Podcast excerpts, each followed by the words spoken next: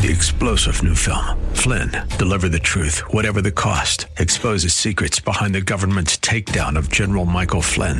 Flynn knew what the intel world had been up to. He ordered the first audit of the use of contractors. This set off alarm bells. He told the truth. He was the most dangerous person for Donald Trump to hire. They had to get rid of Flynn. Flynn, deliver the truth, whatever the cost. Available now. Watch it today. Go to salemnow.com. Salemnow.com. And good morning. I'm Gary Randall. Thank you so much for joining me today. It's Thursday, May the 13th, 2021, in the year of our Lord. Today on May 13, 1607, English colonists arrived by ship at the site that would become Jamestown, Virginia. Today in 1940, in his first speech as British, British Prime Minister, Winston Churchill told Parliament, quote, I have nothing to offer but blood, toil, tears, and sweat. Well, he actually did have more than that to offer, although he probably offered all of that. He had some pretty good ideas. He turned out to be pretty smart, pretty tuned in to what was happening in his years of leadership. Today in 1958, Vice President Richard Nixon and his wife Pat, they were in Venezuela. They were spit upon. The limousine that they were riding in was battered with rocks. People were telling him how much they hated America.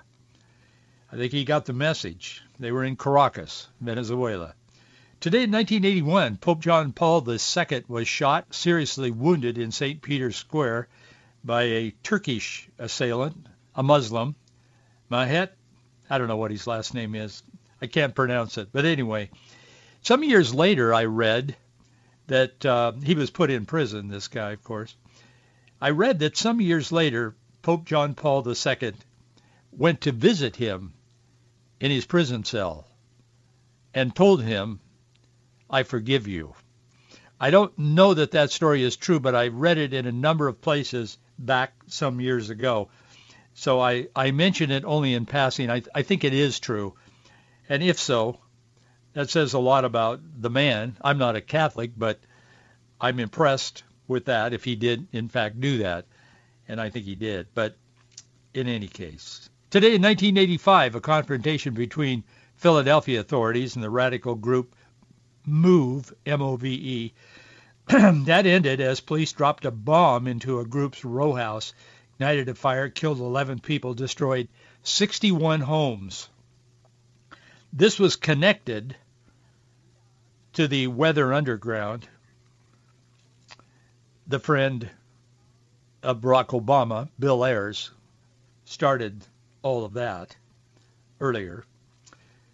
Today in 2002, President George W. Bush announced that he and Russian President Vladimir Putin would sign a treaty to shrink their country's nuclear arsenals by two-thirds. I'm almost positive that Vladimir Putin got on his jet, went right home and said, let's get rid of all these nukes because I just want to play straight and honest with the United States. I'm smiling. We all know he didn't do that.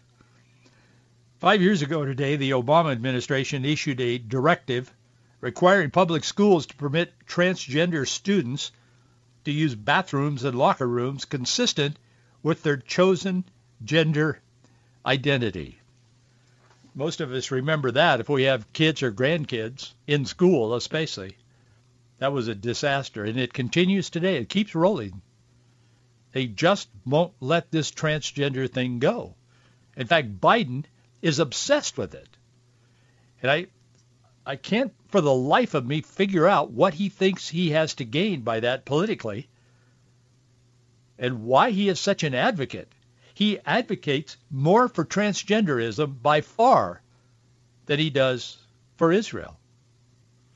Israel as you know, the Middle East is on fire. It's continuing there. In fact, Alexandria Ocasio-Cortez, AOC as she's known, she's criticizing Joe Biden, President Biden. She's supposed to be on his side. But she's criticizing him because he appeared to support Israel. And she said he's siding, in a comment he made, it was very benign, really. He doesn't support Israel other than what he has to. He, Obama, Clintons, all of them on the left, they don't like Israel. They like Palestine. That's kind of the in thing. So does Hollywood. But Ocasio-Cortez is criticizing Biden this morning because she said he is sided with the occupation, meaning Israel is occupying land that doesn't belong to them. Excuse me, but God gave them that land, and that has been pretty settled for thousands of years, long before she came along. They're not occupying. If anybody's occupying, it's the Palestinians, not Israel. She criticized Biden. She said, she said he is responsible for escalating violence with Hamas. She said he did not give context for what stoked the tensions and was uh, consequently he is siding with the occupation. Overnight and this morning in Israel, flags burned, synagogues were attacked. In Israel, rioters. In Germany, Israeli flags were burned and synagogues were attacked overnight. A Jewish man was stabbed in Israel during the riots. The man that stabbed him was yelling at the top of his voice, Allah Akbar, Allah Akbar. We know what that means. Hollywood is slamming Israel this morning, and this is continuing. I don't think, I mean, I, I hope and pray that it winds down quickly rather than more lengthy. But boy, this, I don't know where this is going to go. And, we don't have a president that's really paying attention to it. He made a passing comment because he had to. I mean, honestly. But I don't, I, we, this could really get out of hand. We'll just have to see. But God is in control. God is always in control. I was reading this morning. My Bible often opens to Isaiah when I open it early in the morning and other times as well. But I read a verse that I've read so many times. You know the verse, I'm sure. But Isaiah chapter 40, verse 29, He giveth power to the faint, and to them that have no might he increaseth strength. In chapter 30, I remembered this verse. I turned to it to get it so I could quote it accurately from the King James, verse 21. And thine ears shall hear a word behind thee, saying, This is the way, walk ye in it. When you turn to the right hand, and when you turn to the left. The message from the word of the Lord is that if you're feeling a little overwhelmed by what's going on in our world, don't worry about it because God is going to increase your strength. He's going to in strength, uh, increase your power. If you're feeling a little faint because of the world is really screwed up. I mean, it's out of control on every front. But God's going to give you more strength because he said he would. This is a message to God's people, whether it's two and a half thousand years ago or whether it's now. And God says through his prophet Isaiah that he's going to guide us. There's going to be a, a, little word. He's going to speak to our hearts through his word. He's not going to tell us anything that's not in the Bible. That's not God speaking if you hear that. But God's going to speak to us and guide us through this as we discern through Scripture. And that's why it's so important that we look at what's going on in our world today through the lens of God's Word because that is the only thing that is not being shaken right now. America is being shaken. We're we're in a disastrous situation as far as leadership in this country. We have none. We really don't have leadership in this country. I mean, you, it's hard to disagree with the leadership because the leadership isn't leading anything. They're just sort of staying out of sight. The border is out of control.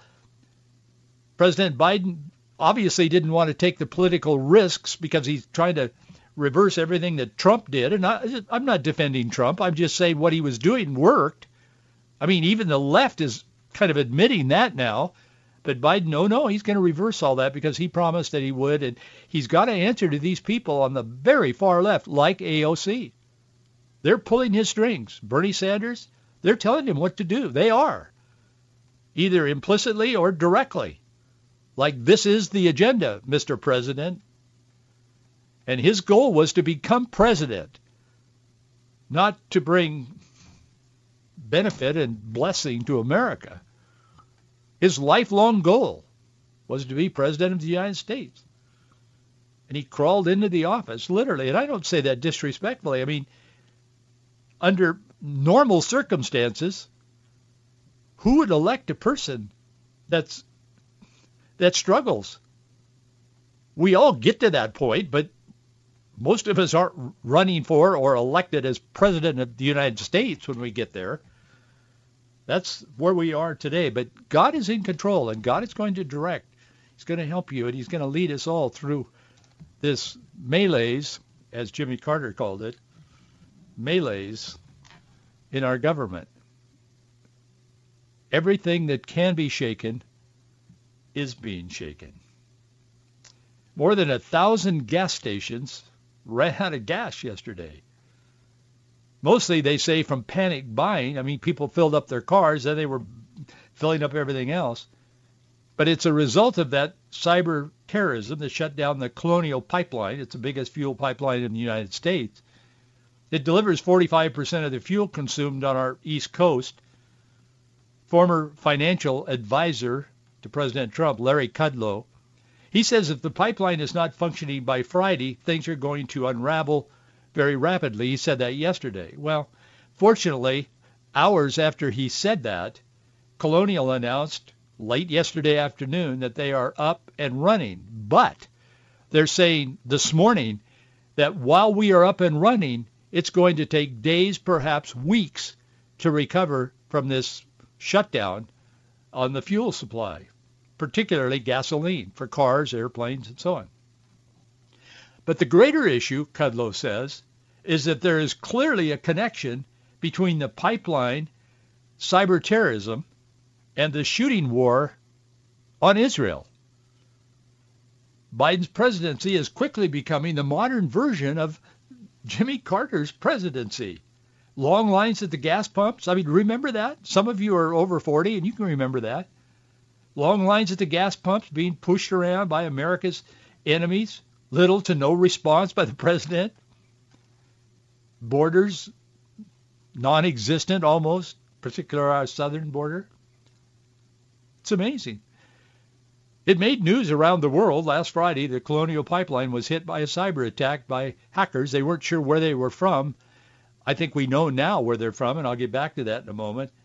They generally locked up the computer systems, and they were demanding a ransom to be released. Colonial, uh, the pipeline, the company, and others, and particularly people in the Biden administration were saying, well, we're not going to give them, the, the company is not going to give them any any ransom and, you know, blah, blah, blah. Well, this pipeline runs from the Texas Gulf Coast to New York metropolitan area, so everybody in between have really felt the impact of that. Governors have been asking people in the affected states, and there are many of them, they've been asking them to not buy more gas than they need. And one governor, I can't remember which one it was, but he said, don't fill up every five-gallon can you own. Leave a little for someone else. About 7% of Virginia's 3,900 gas stations were out of gas about Tuesday. 8, 8.5% of North Carolina's 5,400 stations, they were out. But this attack has again raised concern about the vulnerability of our nation's critical infrastructure. Our infrastructure is critical, and we all know it. We tried to get, and some of the Republicans were trying to work with the Democrats and try to get an infrastructure bill in to fix the bridges and the freeways and yes, the power grid, electric, gas, gasoline, and so on. But it suddenly became a bill for billions of dollars, if not trillions of dollars, for babysitting. Honest. Joe, Joe Biden as he shuffled into his office one morning, he said, well, infrastructure doesn't mean bridges and, and power grid and all of that. He said, what it means is we need to re- rebuild our human infrastructure. And that means free school, free college, free babysitting, and on and on and on. I'm not overstating that. That's what's in that bill that he put out there for what was it, 2.9 trillion or whatever it was. So that's where we are. It's interesting though, this colonial pipeline company was able to solve this so quickly.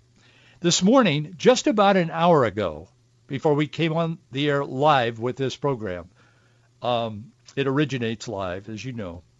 Some of you hear it a little bit later in the day, so I don't know what will happen between when I'm speaking now and when you hear it, a couple of hours from now. But Bloomberg News Service is saying that um, they are reporting. No one else is reporting this. So I, I'm just saying I haven't done a lot of research on this. It just happened before we were, were going on the air. But they're reporting that two people familiar with the situation. I don't know if they're employees of Colonial Pipeline or what the deal is, but they say that within hours of this cyber attack, which was last Friday, that Colonial Pipeline Corporation paid nearly $5 million in ransom to the hackers, and they paid it in untraceable cryptocurrency. Now, if someone was just writing that on the internet, I wouldn't even be saying this on this program, but Bloomberg, they must know more than they're saying, or they wouldn't be putting that out there. I don't like Mike Bloomberg at all. I'll, tell you for sure. I don't believe in anything he stands for, but and I don't like what they publish a lot of the time because it's very left-wing biased. But they must, but they're pretty successful and they must have more information than they're saying, or they wouldn't be reporting this. But anyway, they're reporting it, and um, some of the people that read that this this morning within the hour, they have contacted Colonial Pipeline Company, and Colonial Pipeline Company said they have no comment. So that usually means that they don't want to talk about it because they actually probably did what is being said they did. But there's a third person that's familiar with this ransom as well, and they say that the U.S. government, Joe Biden, is aware of this, and um, they're aware that Colonial paid DarkSide, which is believed to be based. It's a it's a very sinister group of crooks of outlaws they're believed to be based in Russia or Eastern Europe, according to our intelligence here in the United States. So anyway, that's what's going on. The White House officials initially did not say whether Colonial paid a ransom or not in their comments at their only press conference on this subject this week. Yesterday, um, President Biden made a few comments, and he turned around, and the the reporter started asking him questions, he turned around and walked away. And as he was walking away, he said, and again, I, I'm not kidding you. He said, I'm not supposed to answer these. Boy, I don't know.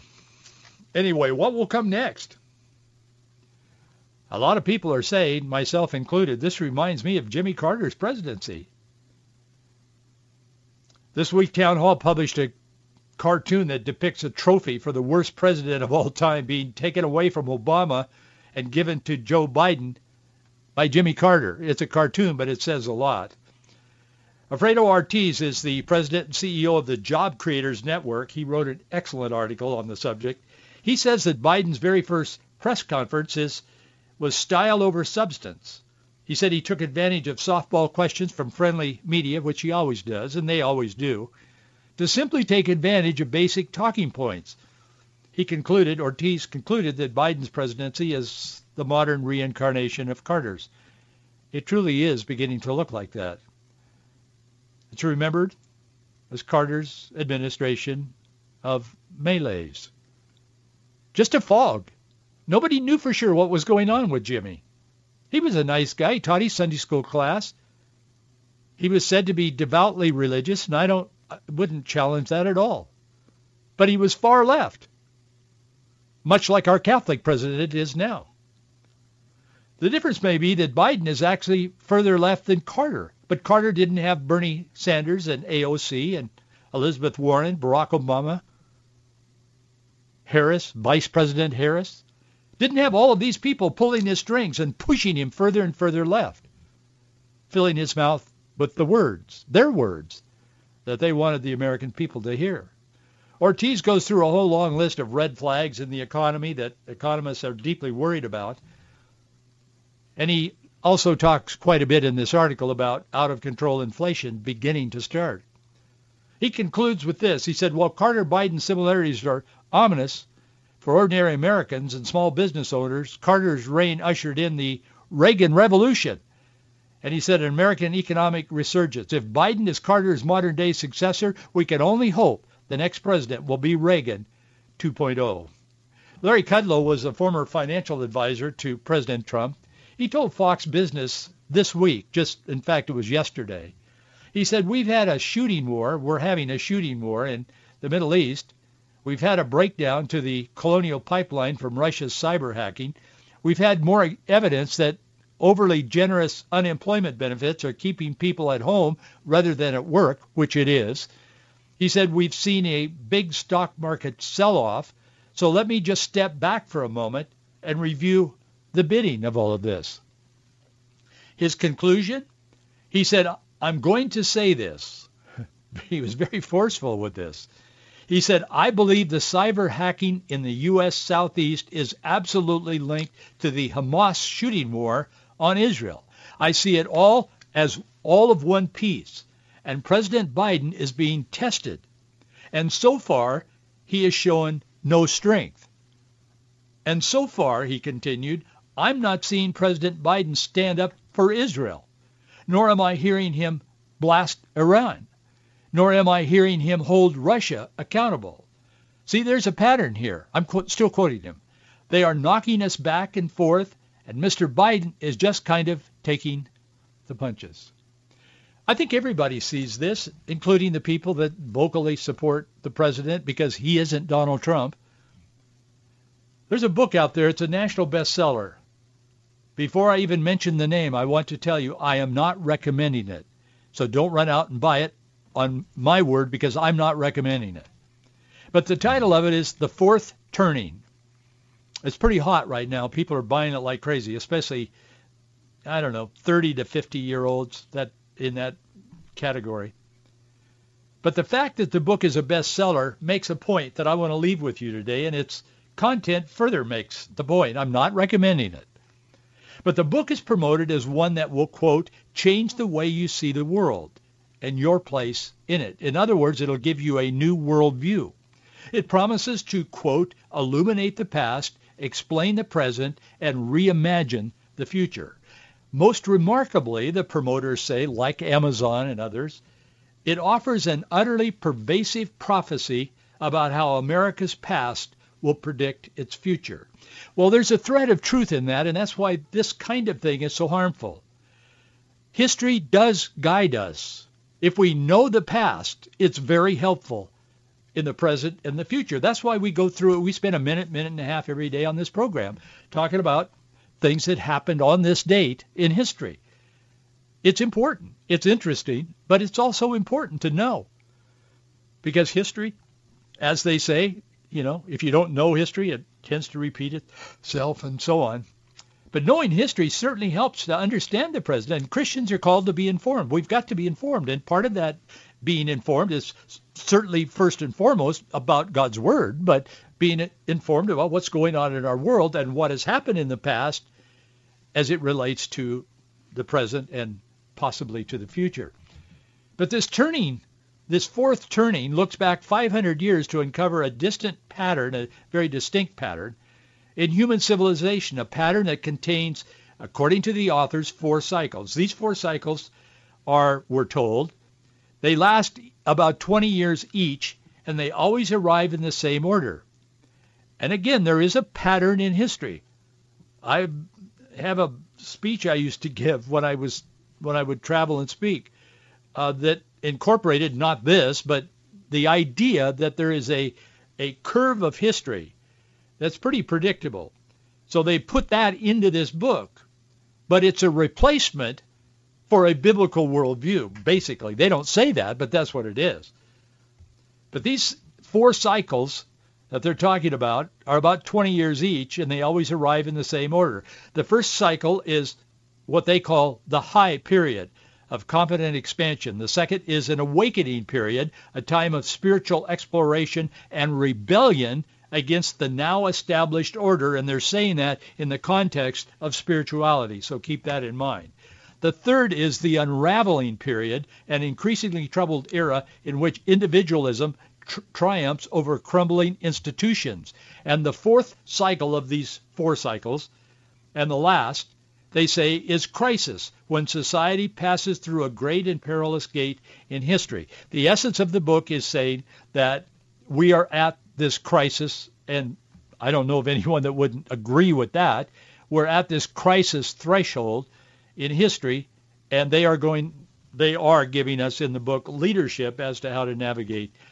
And I'm saying to you, there is a better way. There is a better book, and we talk about that every day. But we're told that the four turnings comprise history's seasonal rhythm of growth, maturation, entropy, and rebirth.